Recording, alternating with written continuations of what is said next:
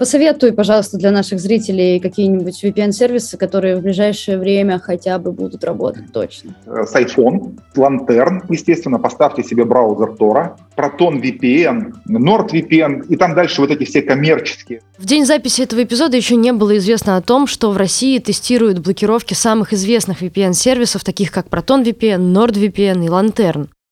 Поэтому мы решили сделать до записи, снова позвонили Михаилу Климареву, чтобы узнать, почему сбои произошли именно на этих сервисах и удастся ли им обойти эти блокировки. Я не понимаю, правда, почему именно Proton VPN, почему там не какой-то другой. Вот. Возможно, есть какая-то статистика у них, возможно, не знаю, какая-то там внутренняя нелюбовь, может быть, еще что угодно. У Роскомнадзора есть возможность блокировки VPN-ресурсов по протоколам. В данном случае, скорее всего, опять же, я не знаю, у нас нет никакого доступа к заблокированной информации, в этом и есть проблема VPN. Но, скорее всего, начали блокировать просто ноды вот этого сервиса Proton VPN. Ну, то есть, когда вы подключаетесь к VPN, у вас есть какой-то адрес в сети, и вот этот адрес в сети, к которому VPN подключается, он и блокируется. Решается это довольно просто, вам нужно просто сменить локацию. NordVPN в курсе, что происходит, они сейчас бьются над живучестью, в том числе меняют для России, по крайней мере, изменяют пул адресов. Но нужно понимать, что вот эта вот игра в кошки-мышки, она может продолжаться довольно долго. И чем публичнее VPN, чем больше народу на нем этим VPN пользуется, тем на него будет больше внимания у Роскомнадзора, тем быстрее его найдут, тем быстрее его заблокируют. Всем привет! Вы слушаете или смотрите подкаст «Что нового?», где мы говорим о самом важном, что происходит в России и в мире прямо сейчас. Помогают нам в этом эксперты и авторы новой газеты «Европа». В России тестируют блокировку VPN-сервисов.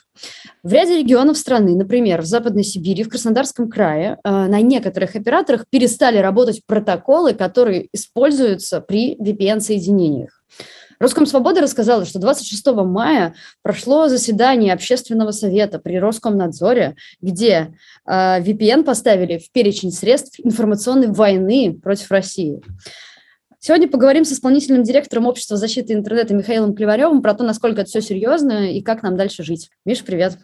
Здравствуйте, друзья.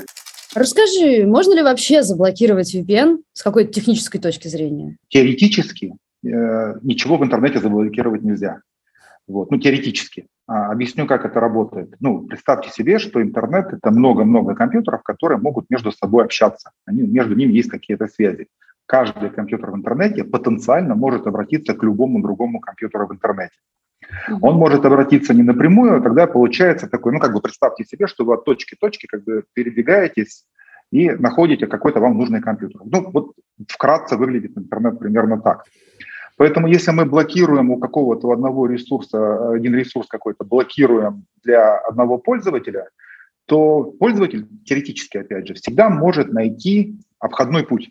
Ну, то есть, грубо говоря, мы пошли не по прямому пути, как задумывается оператором связи, мы пошли и обратились к другому компьютеру, который находится где-то далеко за пределами действия этих всех средств блокировок, и он уже для нас уже запрашивает нам, требует нам информацию. Это теоретически. Как бы работает это так. Практически же всю информацию мы получаем через оператора связи. То есть мы подключаемся к домашний компьютер, мы подключаемся к Wi-Fi точке доступа, ну, например, или телефон подключается к мобильной сети какой-то конкретной базовой станции. А там уже начинается вот эта вот внутренняя операторская магия, когда вот эти все пакетики, которые вы передаете, они каким-то волшебным маршрутом добираются до того места, которое вы запросили, и вам приходит ответ оттуда. То есть это работает именно таким образом. Запрос-ответ. Отправляете запрос, вам приходит какой-то ответ. Вы отправляете запрос условно на загрузить страничку, документ какой-то в браузере, вам приходит ответ, собственно, содержимое этого документа, и оно у вас отображается в браузере. Либо это может быть там протоколы реального времени, как, например, то, что мы сейчас слушаем, или вы смотрите на Ютубе это все. Мы же на Ютубе будем, да? Да. Вам приходит какой-то поток вот этих всех данных, которые вы потом ваш компьютер уже превращает в картинку и звук, который вы уже слушаете и смотрите. Ну, в смысле, изображение вы смотрите, а звук вы слушаете, конечно же. Что делает Роскомнадзор? Он вот на пути, когда оператор связи вот это, внутри вот этой всей магии, он на пути ставит специальное устройство, которое, ну, не пускает вас к какому-то конкретному ресурсу. Тогда вы просто включаете себе VPN. VPN переводится как виртуальная частная сеть, Virtual Private Network. По-русски это ВЧС, виртуальная частная сеть. Вот вы как бы такой туннель организуете для компьютера, который уже для вас собирает всю информацию. Все, что в этом туннеле вот между компьютером вашим и компьютером где-то там в интернете, в сети, где-то далеко, организуется такая прямая туннельная связь, ну, можно представить в виде трубочки, да, и вот эту трубочку оператор связи уже не видит, потому что там все зашифровано. То есть он не понимает, какую информацию для вас доставляется. И именно на этом как бы и заключается обход блокировок. Вообще в интернете, ну, оператор связи может заблокировать любой интернет-ресурс, если он знает, какой интернет-ресурс ему надо блокировать. Если он знает, например, доменное имя или IP-адрес какого-то ресурса, который, где хранится какая-то информация. И вот Роскомнадзор может заблокировать вот именно вот такую информацию. Но он не может заблокировать то, чего он не знает. Или, например, он не может заблокировать какую-то часть какого-то потока данных, которая зашифрована. Ну вот, собственно, на этом и основан принцип работы VPN. А о чем тогда эти новости, которые мы сейчас слышим? Что в этой ситуации, что пережимают, что останавливают? В этой ситуации, вот то, что сейчас происходит, мы не знаем, что происходит. Дело в том, что в какой-то момент для нас Роскомнадзор стал просто закрытым черным ящиком. Они там внутри там, о чем-то договариваются, о чем-то переговаривают, вот какие-то общественные слушания там проходят. Туда приходят какие-то странные люди, которые называют себя руководством страны. Вот. Ну, по сути дела, да, но это бандиты, да, потому что закона в этом никакого нет. Да? То есть только бандиты так поступают, приходя на сходку, да, и решают там, кого-то зарезать условно. Вот эти люди сейчас, они выглядят примерно так. Вот. Но поскольку у них есть рычаги давления, в частности, вот эта сеть устройств, которые называются ТСПУ, технические средства противодействия угрозам. По сути дела, это DPI. DPI – это Deep Packet Inspection. Это глубокая проверка пакета. Ну, то есть, вот помните, да, я говорил, есть доменное имя, есть IP-адрес, по которому можно заблокировать.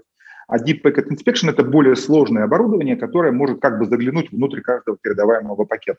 И то, что они сейчас заблокировали, они заблокировали одни из самых простых, самых старых, самых древних средств организации вот этой трубочки. Как это выглядит? Ну, какой-то пакет, опять же, приходит на компьютер пользователя, ну, любой пакет может прийти, но компьютер же должен знать еще, к какой программе этот пакет относится, да, то есть там компьютер, там, он отправляет постоянно много разных пакетов, а для того, чтобы компьютер понимал, какой программе каждый пакет отправленный или переданный пакет относится, то вот еще используют вот такой вот так называемый порт. Сейчас блокируют просто по порту, то есть даже для этого даже не нужно на самом деле заглядывать в какие-то пакеты, то есть не нужен TPI, заблокировать вот эти указанные протоколы. Протоколы – это когда люди договариваются или компьютеры договариваются между собой, на каком они будут языке общаться. И вот это описание, это называется протоколом. На маршрутизаторах, условно, пакеты с таким-то портом, мы их не отправляем, а их удаляем. А если мы себе представим, что, в общем-то, их возможности растут, они развиваются по-своему, да, в своих делах, и можно ли говорить о том, что дальше хуже, что в скором времени, не знаю, может быть, Россия может остаться без VPN вообще? Дальше будет хуже, конечно, безусловно. Да, потенциально, опять же, Роскомнадзор с помощью вот этих ТСПУ приборов, они потенциально, опять же, могут блокировать какие-то протоколы буквально. Другое дело, что вот эти протоколы, IPSEC в частности, да и L2TP, он использовался, на самом деле, чаще всего использовался как раз не для обхода блокировок, а для каких-то промышленных вещей. Ну, там имеется в виду, там, не знаю, соединение двух офисов между собой. Ни один сервис, который используется для обхода блокировок, он не использует ни L2TP, ни IPSEC. Протоколы, которые используются, ну, хорошими, нормальными VPN-сервисами, они могут называться там OpenVPN, они могут называться WireGuard. Там, сейчас подсказываешь Роскомнадзору, что дальше блокировать. Совершенно верно. Вот. Но дело в том, что это не так просто уже. Там есть более сложных протоколов, которые, например, маскируются под другие протоколы. Роскомнадзор же не знает все IP-адреса всех VPN-сервисов. Короче, это невозможно, Миш, да? Короче, это просто невозможно. Ну, то есть Роскомнадзор не может знать все адреса всех VPN-ов, и он не может знать всех протоколов, которые появляются там буквально каждый день. И чем больше Роскомнадзор будет блокировать известные протоколы, тем больше будет появляться неизвестных, кастомных протоколов, которые будут каким-то образом передавать информацию в том формате, в который как бы Роскомнадзор подумает, что это легитимный трафик. Правда, есть большая очень опасность и очень большие риски, что случится так называемый шатдаун. Это отключение интернета, России от интернета вообще. Это как случилось в Казахстане. Именно. Другое дело, что Россия немножечко побольше, чем Казахстан, и, в принципе, какой-никакой там трафик внутри России тоже ходит, и, в принципе, в России можно передавать для цели обеспечения экономики вот этими как бы внутренними интернет-ресурсами, там, банки, не знаю, поисковая система своя и так далее. И это не приведет к такому коллапсу, который приводил как в том же Казахстане или в Беларуси. Тогда, я напомню, в Казахстане их хватило буквально 2 дня, и они начали опять интернет включать, правда, на несколько часов рано утром. Террористы же тупые, они же не могут утром встать пораньше, чтобы передать свои коварные планы. Примерно то же самое происходило и в Беларуси. У них хватило, по-моему, 3 суток, да, то есть полного отключения интернета, их хватило на 3 суток, а потом просто к Лукашенко пришли и сказали, что мы не можем без интернета, потому что Минск просто скоро останется без продуктов питания, просто там вся система логистики поломана. Примерно то же самое будет происходить и в России. Другое дело, что таких сервисов будет поменьше. Все-таки Россия побольше страна, она более технологически развитая. В силу, опять же, величины своей, потому что там есть рынки для создания каких-то логистических систем, каких-то там, не знаю, еще чего-то. Но, тем не менее, все равно Россия интегрирована в мировую экономику, и многие сервисы поотваливаются. В частности, если там отключить YouTube, это значит отключить и Android. А Android отключить, это значит, там пуши не будут из банков приходить, потому что это все делается через там специальный Firebase, называется, специальное там программное обеспечение, которое именно взаимодействует с операционной системой. То есть вы не сможете там подтверждать банковские операции, например. И много чего еще сломается, вплоть до кассовых аппаратов, которые тоже работают на операционной системе Android. Такой большой страны, развитой, еще ни разу от интернета не отключали. Надеюсь, мы этого не увидим. У меня такой вопрос к тебе. Прости, что я тебя перебиваю. У меня просто все это время в голове мысль одна. Окей, если это технически очень сложно, все поломается, вообще кошмар, ужас, но ведь у нас всегда есть силовые методы, которые очень сильно любит наша власть. Взять да начать штрафовать всех, кто пользуется VPN. Разве это не выход? В принципе, да. То есть, если смотреть на Китай, там была попытка, кстати, штрафовать за использование VPN-ов. Потом они от нее отказались, потому что VPN на самом деле используется же просто в экономике. Опять же, пример с IPSEC и L2TP. То есть там же не сервисы сказали, обхода блокировок сказали, ой, нас заблокировали. Это сказали именно промышленные какие-то организации, торговые, неважно. Это прям, в общем, государство само по себе ударит таким образом, я правильно понимаю? Именно. Именно поэтому я считаю, что такого полного, тотального отключения интернета в России, если он произойдет, это есть большая вероятность этого, есть большие риски этого, но если это произойдет, это значит, что в России уже начали кого-то убивать. То есть это уже очень серьезно будет. То есть когда мы увидим, что в Россию невозможно как-то обратиться, то есть мы не можем, как Казахстаном, помните, как было, то есть мы не можем никому написать, спросить, и нам не могут написать и рассказать, что там происходит, и мы за этим за всем наблюдаем, при этом все равно какая-то информация будет, конечно, просачиваться, тем более, что Россия – это не Казахстан. В Казахстане, напомню, всего 2 или 3 оператора связи, которые имели право работы с международным интернетом, как трансграничная передача трафика, так называемая. Там прямо законом это было закреплено. В Беларуси также это было сделано. То в России-то нет. В России 3500 операторов связи, и просто физически садминистрировать таким образом, чтобы все 3500 операторов связи, которые работают на сегодняшний день в России, чтобы они отключили именно эту внешнюю связь, я думаю, что это просто невозможно. Хорошо, звучит позитивно. Кто-то найдет... Нет, это не позитивно на самом деле звучит, потому что для большинства на самом деле людей эти все сложные технологии, они действительно сложные.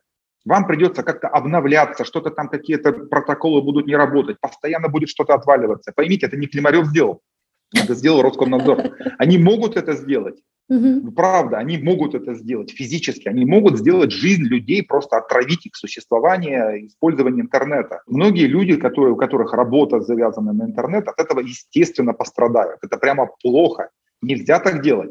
Но для того, чтобы отключить такую большую страну, чтобы мы полностью потеряли с ней связь, Роскомнадзору придется очень сильно постараться. Зная, как методы их работы, я не думаю, что это произойдет, по крайней мере, в один день. Но там, условно, для 80% пользователей они могут сделать жизнь невыносимой. Это правда. И то, что там происходит, то, что те люди, которые сейчас работают в этом Роскомнадзоре, такая организация, как ГЦОА, те, кто там еще строят все эти ТСПУ разработчики, их разработчики сормов, безусловно, это плохие, отвратительные люди, они ничем не лучше бандитов, они убивают экономику своей страны, они убивают людей, по сути дела, тем, что создают такие системы. И, безусловно, когда это все закончится, этот ужас и кошмар, они все сядут. Я сейчас смотрю в экран, смотрю в камеру, я обещаю, что вы все сядете. Хорошо, наверное, на этом. Подходит.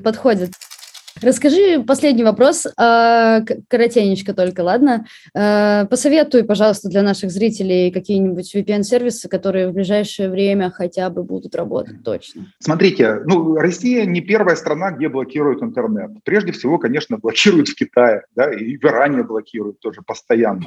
Но там некоторые интернет-сервисы все-таки доступны и работают. Я рекомендую не надеяться на один VPN-сервис. У вас должно быть там на телефоне, на компьютере, у вас должно стоять по крайней мере 2, а лучше 3, а еще лучше 4 VPN-сервиса. Никогда не складывайте яйца в одну корзину. Если у вас есть несколько VPN-ов, помимо, кстати, VPN-ов есть другие способы обхода блокировок. Я сейчас об этом не расскажу, это лекция на несколько часов, потому что их очень много. Давайте я просто перечислю те, которые бесплатные и позволяют вам, YouTube, конечно, вы на них смотреть не сможете, но они позволяют в бесплатном варианте, позволяют вам получить какую-то информацию, да, или передать, твит написать, или очень долго, но загрузить в сеть какой-то ролик, связаться с журналистами или еще каким-то образом. Давайте по порядку. Это сервис Сайфон, пишется Псифон. Потом есть сервис Лантерн. Потом у нас есть Tor, естественно. Поставьте себе браузер Тора.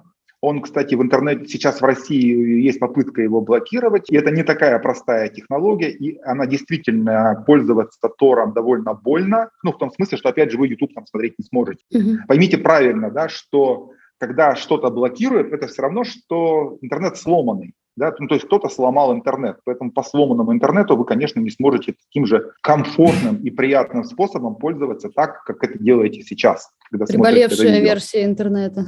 Это будет приболевшая версия интернета. Я уже запутался. Псифон, Лантерн, Tor, Proton VPN.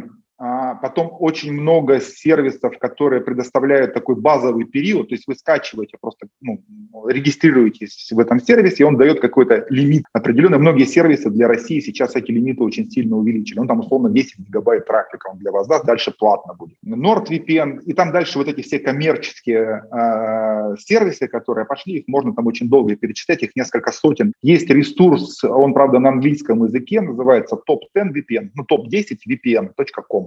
Рекомендую на этом сервисе, там прямо есть описание. Им можно доверять, да? Им можно доверять вполне себе. Это делают ребята, которые тоже включены в эту тусовку интернет-защитников. И мы сейчас такой же, но бесплатный, такой же каталог делаем на русском языке. Те сервисы, которые мы можем рекомендовать, им скоро появятся. Такой рекомендательный сервис, кстати, есть у Роскомсвободы. Там есть у них целый проект I Love VPN. Я же забыл главный еще VPN, компания, с которой я работаю. Этот VPN называется New Not VPN. Сапожник без сапог. Сапожник без сапог. Но это VPN, который работает только на мобильных аппаратах. Теоретически он вообще неубиваемый, потому что он передает информацию от телефона к телефону. В зоне видимости вы можете друг другу какую-то информацию передавать. Поскольку вероятность шатдауна велика, то и подготовиться, наверное, надо так же основательно, как вы, готовитесь к пожару. Вам нужно иметь наличные деньги, небольшую сумму дома. А почему? Потому что перестанет работать банковская система. Мы это видели везде, в других странах, как это происходило, поэтому за наличные деньги вы что-то там себе можете купить. Не надо большую сумму держать, надо просто держать там какую-то сумму, чтобы можно было прожить на это неделю, например. Скачайте какие-то себе документы и инструкции о том, как действовать в чрезвычайных ситуациях заранее.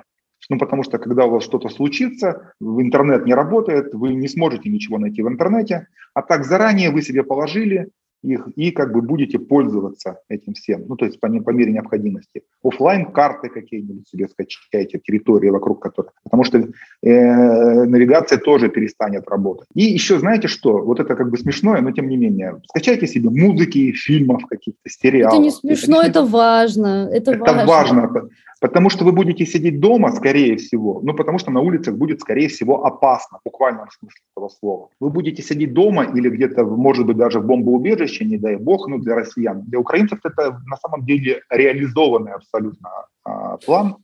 Вот. И вы будете сидеть это в подвалах, там какие-то пауэрбанки для телефонов, там заготовки, лучше какие-нибудь там источники бесперебойного питания, не повредит тоже. Там, понятное дело, воды, еды, вот это все тоже держать какое-то число у себя дома тоже не повредит. Ну, не надо только упарываться, пожалуйста, там, не создавайте этих всяких складов. Потому что вот, сначала рассказываешь все... какой-то постапокалиптический сценарий, а потом призываешь людей, ну, не сильно паниковать. Ну, потому что это, условно, это же математически вычислимая, ну, как бы ситуация. Я оцениваю, что вот это то, что произойдет, вероятность 10%. Это большая вероятность. Но 90% то, что это не произойдет. Слушай, у меня тут внезапно вопрос возник. Прости, пожалуйста, я тебя перебью.